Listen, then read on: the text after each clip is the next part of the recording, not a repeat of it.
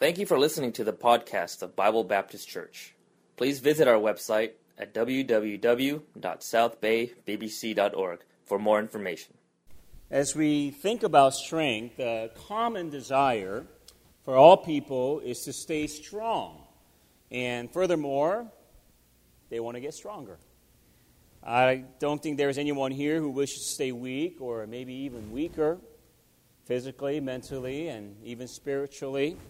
Uh, everyone could agree that strength is very desirable. Uh, it makes us feel confident, it makes us feel secure, and it makes us even feel, feel superior. And all of us have different gifts and maybe different talents and maybe skills, and those areas are very desirable in nature and challenges us to do much more in uh, within those talents or gifts or skills. And we are good at some things in life and sometimes better than others. And we have all strengths. And we have our strength of determination, maybe a strength of articulation, maybe compassion, maybe even intelligence, and maybe even wisdom. But I believe that sometimes as we think about our strengths, it can become a dangerous foe of ours or maybe even hindrance, a stumbling block. Someone has once said loyalty can lead to fanaticism and Caution can become uh, timidity, and freedom can become a license, and confidence can become arrogance, and humility becomes servility. And all this is because of pride. And pride makes us very weak sometimes. And we think about how so many different people in the scripture who were strong, but through pride, they were made very, very weak. Uh, King Saul was very strong, starting out very strong in leading Israel through battles. But he became very weak through jealousy and through envy and through pride against David.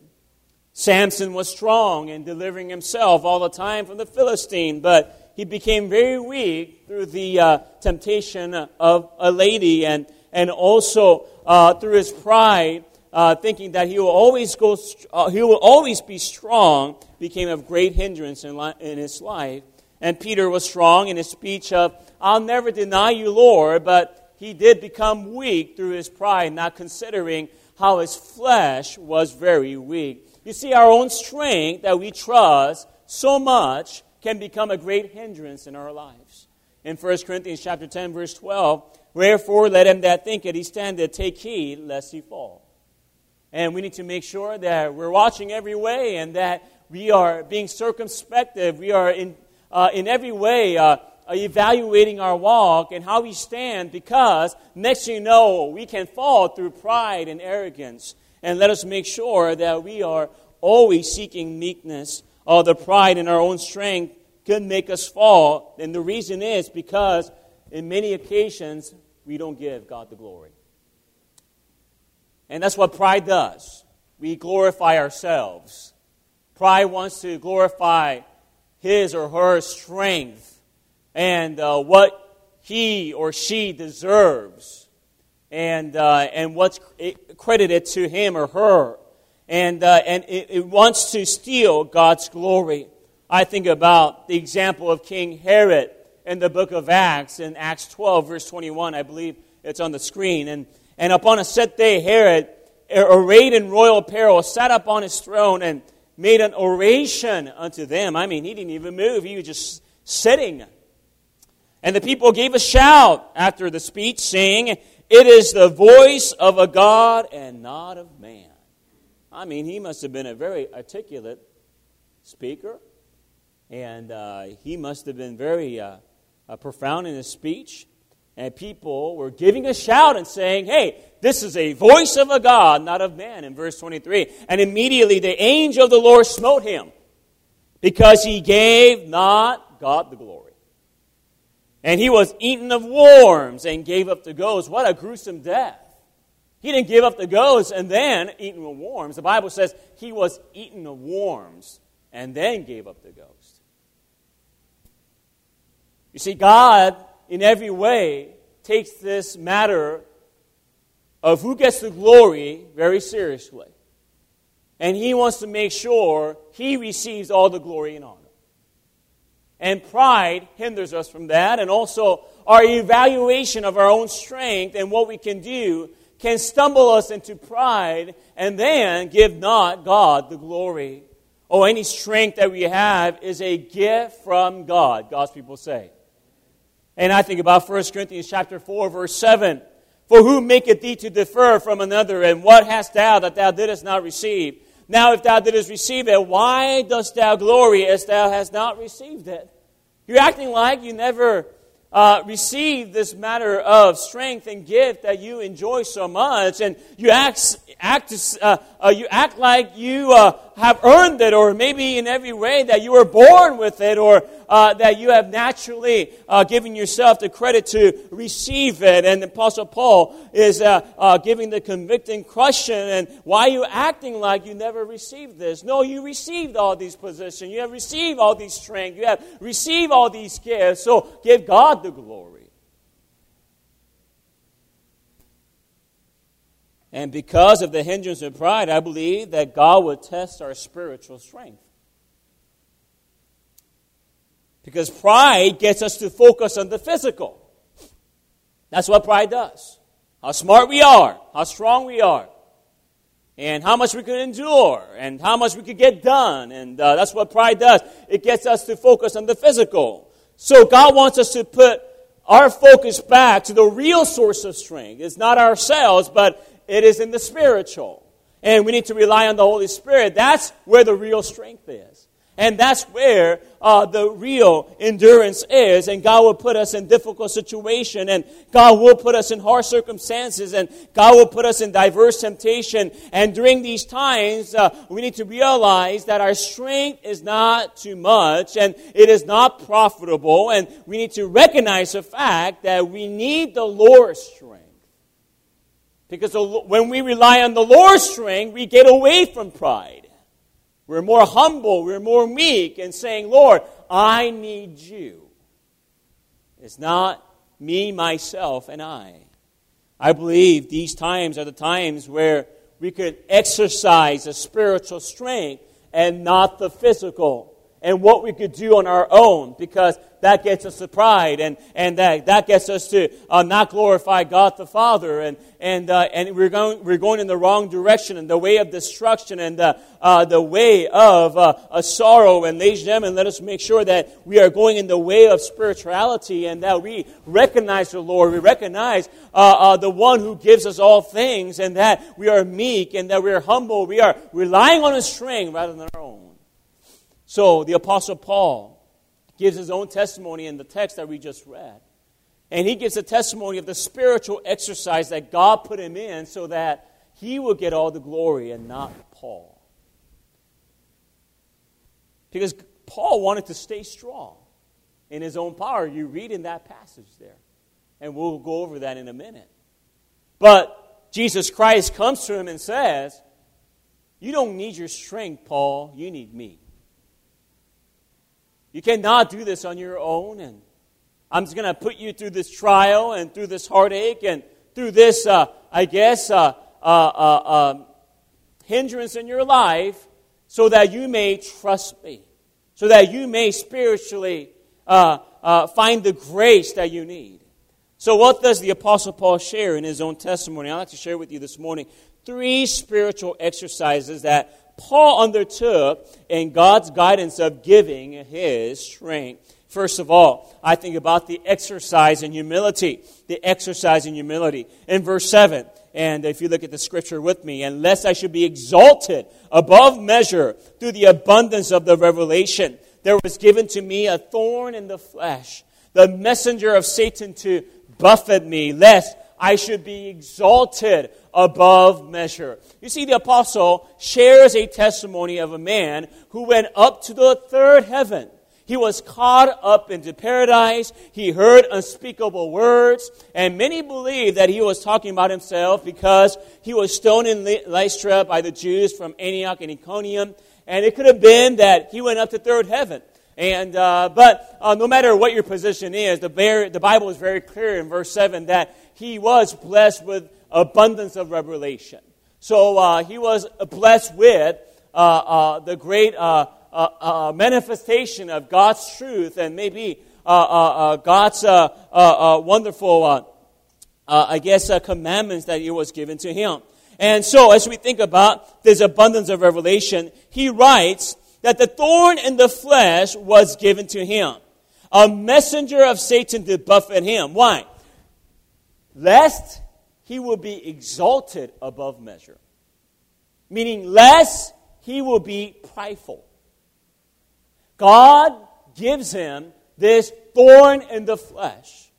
Now, as we think about Satan in the scripture here, Satan cannot touch us unless God allows him to do so. Now, everything works together for what? Good to them that love God. And we think about the example of Job, and he goes up to uh, uh, heaven and presents himself. I mean, I'm sorry, Satan does, and, and Satan presents himself to uh, God, and then uh, uh, he gives the uh, the, I guess, the accusation that Job is, you know, being faithful to you because you have blessed, with, blessed him with all these different things. And let me take it away. And then you'll see what happens. And of course, God was very confident in Job's testimony. And God says, uh, uh, do whatever you need to do with him. Just make sure you don't take his life. So God allows Satan to buffet our lives sometimes. And uh, why does he allow that? One reason is so that we may be humble. We could get very prideful easily. Give credit to ourselves, glorify ourselves, look at our own strength and what we can do. And uh, we stop giving God the glory. And Apostle Paul says, Lest I get prideful, lest I be exalted above measure, God gives me a thorn in the flesh. God allows this to happen. And God filters every trial for good and not evil. And when Satan is allowed to attack us, and when there are temptation and tribulation and trials, they're all given for God's purpose, God's divine purpose. And one purpose is for us to exercise strength and humility. And I hope you understand that real strength is in humility and not in pride. Real strength is in the Lord, and God channels through humility and not pride. God resists the proud, but He giveth grace unto the who? To the humble.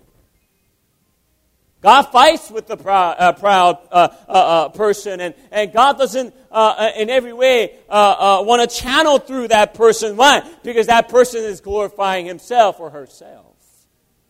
Peter knew of this very well, for he made the mistake of having pride. And, and even in ministry, he had pride. He exercised pride and not humility, and he even compared himself to another. And by the way, when you start comparing yourself one to another, that is a worse evidence of pride.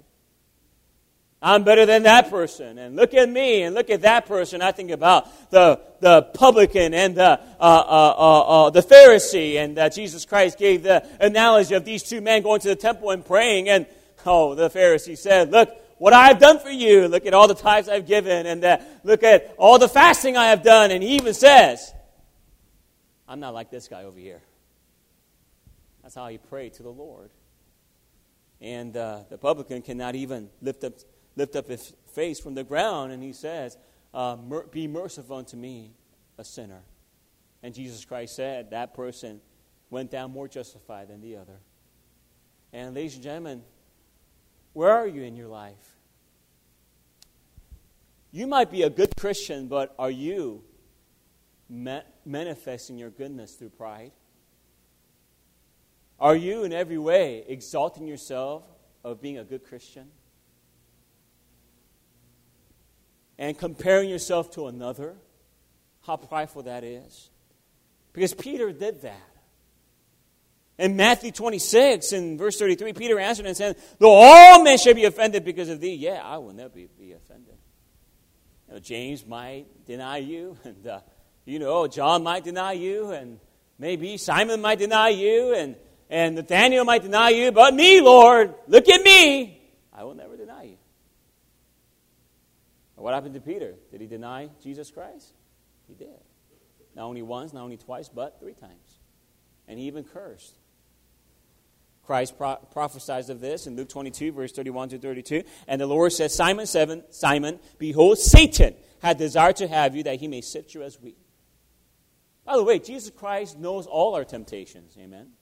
Jesus Christ knows all is about to happen and what trial is going to go, uh, that we're going to go through and what kind of tribulation we're going to go through. God filters all of it. And then I'm sure Jesus Christ uh, was approached by Satan. Satan says, Let me have Peter. Let me test him here. In verse 32, But I pray for thee that thy faith fail not, and thou convertest, strengthen thy brother. And you say, Jesus Christ already predicted, he already knew that Peter would deny him three times. That's why he says, When you are converted, when you are restored, strengthen your brethren. I still want to use you. By the way, what a wonderful, gracious God.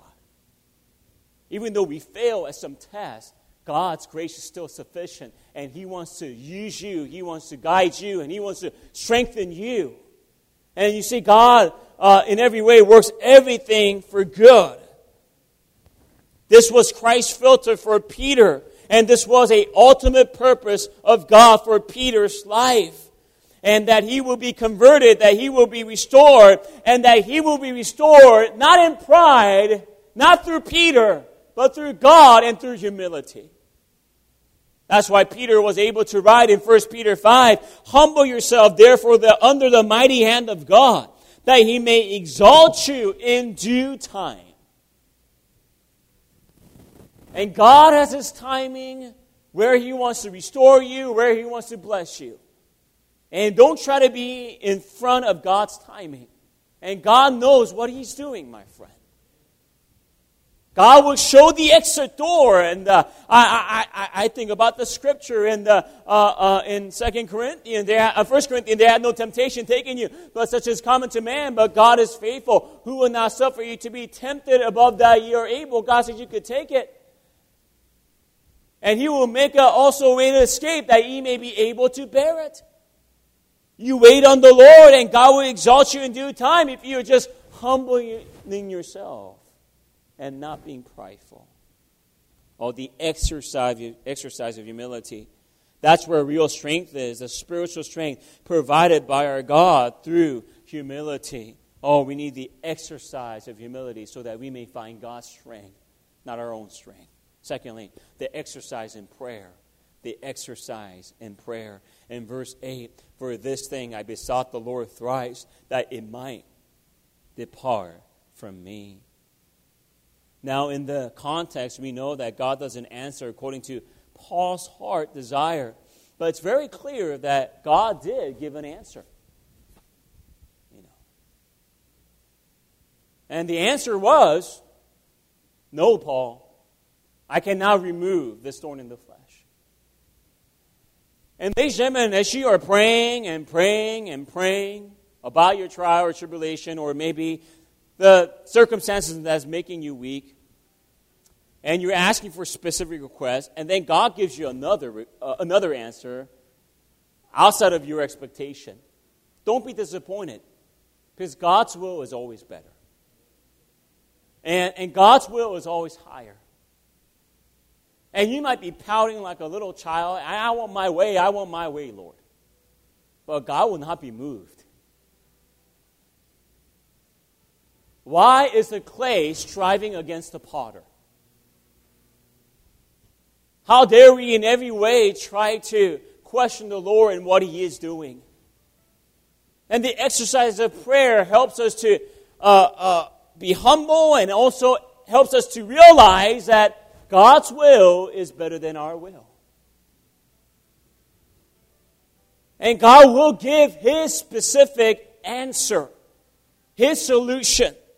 And we need to be content with those answers and do not in any way be discouraged about your prayer life and your exercise of prayer during the time of weakness, my friend. I think about our God says in Jeremiah 33 verse 3, Call unto me and I will answer thee and show thee great and mighty things which thou knowest not. And if you're humbling yourself, you're asking the Lord, you're asking the Lord, God will give you the answer and you take that answer, my friend. And if you are content with that answer and you run in God's grace, I guarantee you, You'll be more powerful as a Christian than what you expected in your own plan. True strength is not on our own strength, but it is in God. And we have not because we ask not. A sign was seen in a textile mill. It read, When your thread becomes tangled, call the foreman. A young woman was new on the job. Her thread became tangled and tangled and tangled, and she thought, you know, I'll just straighten this out by myself. She tried and tried and tried, but the situation only worsened. Finally, she called the foreman. I did the best I could, she said. And the foreman replied, No, you didn't. To do the best, you should have called me. To do the best, you should have called me. And ladies and gentlemen, to do the best is call on the Lord. And uh, your specific prayer request might not be God's will. And we need to pray like Jesus prayed as we approach the Lord. Not my will, but thine be done. And ladies and gentlemen, let us make sure to recognize that God has His will, and as we pray in His will, we are confident that He answers us according to 1 John.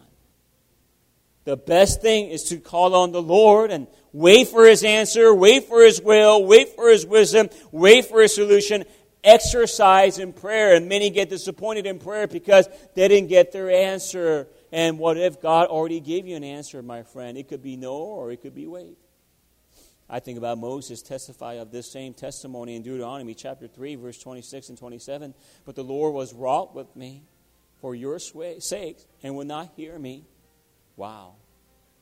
I mean, we're talking about Moses, the man who spoke to God like a friend, like a friend talking to a friend face to face. And he went to Mount Sinai. I mean, he received the commandments of the Lord and he got the tablets and he spoke to the Lord all the time. And this one request that God, I mean, that Moses had to, uh, to God, God says, I won't hear that.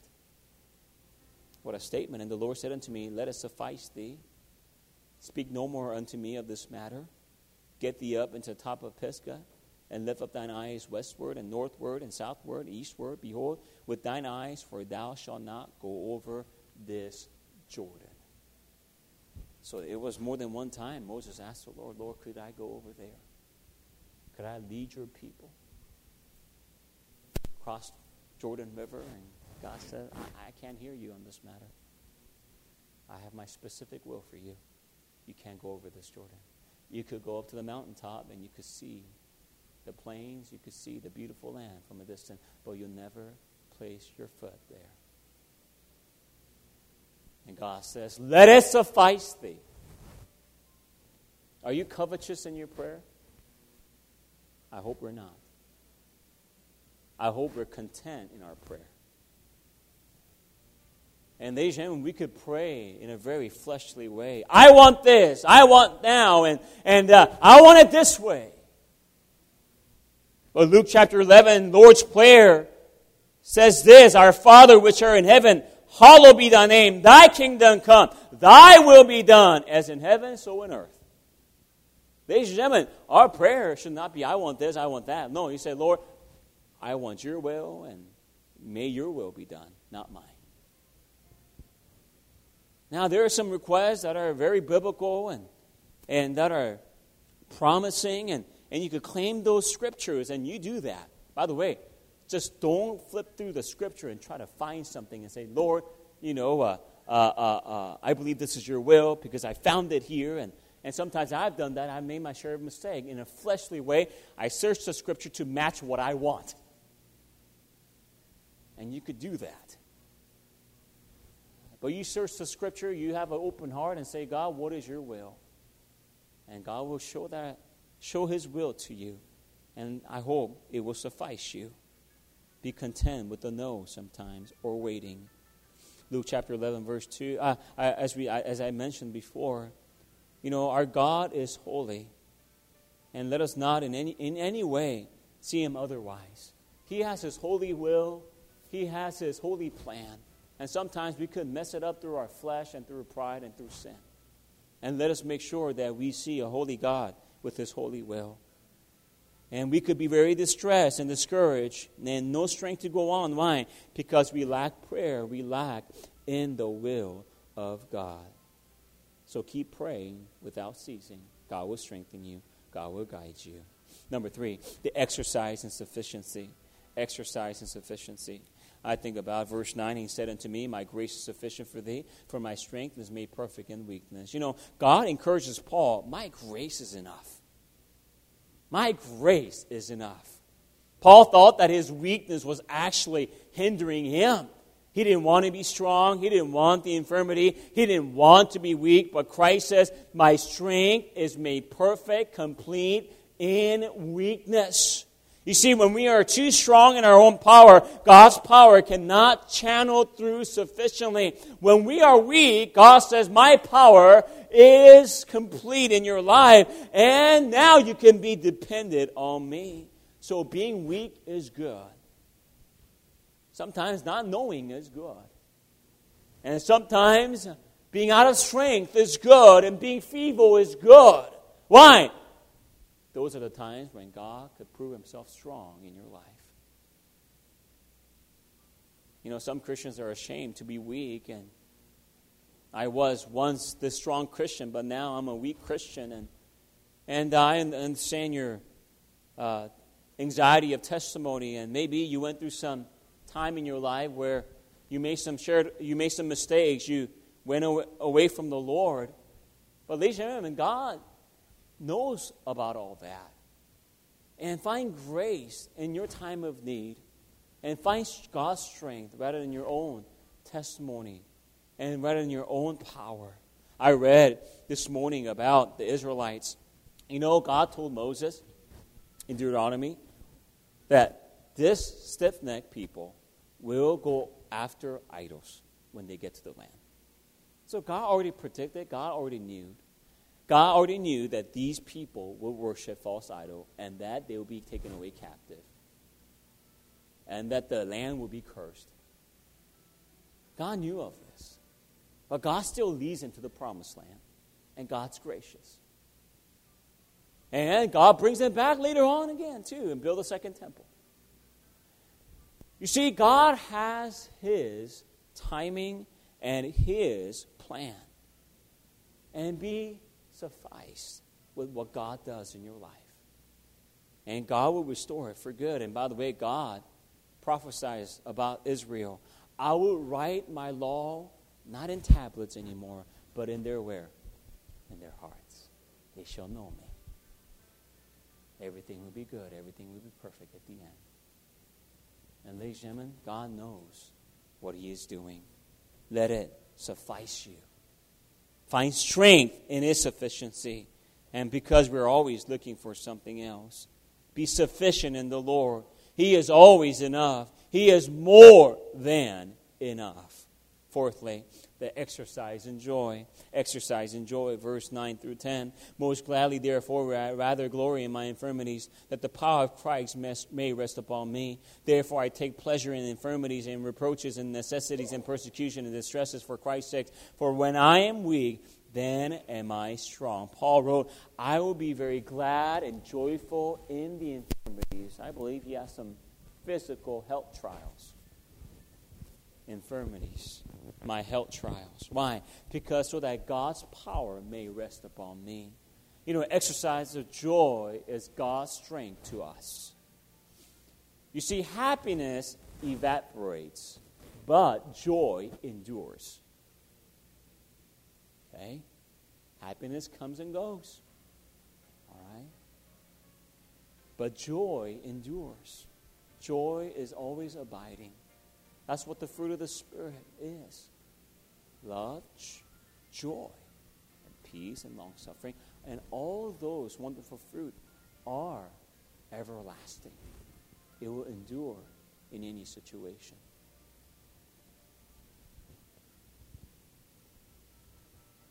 Isaiah 35, verse 10 And the ransom of the Lord shall return and come to Zion with songs and everlasting joy upon their heads. They shall obtain joy and gladness, and sorrow and sighing shall flee away.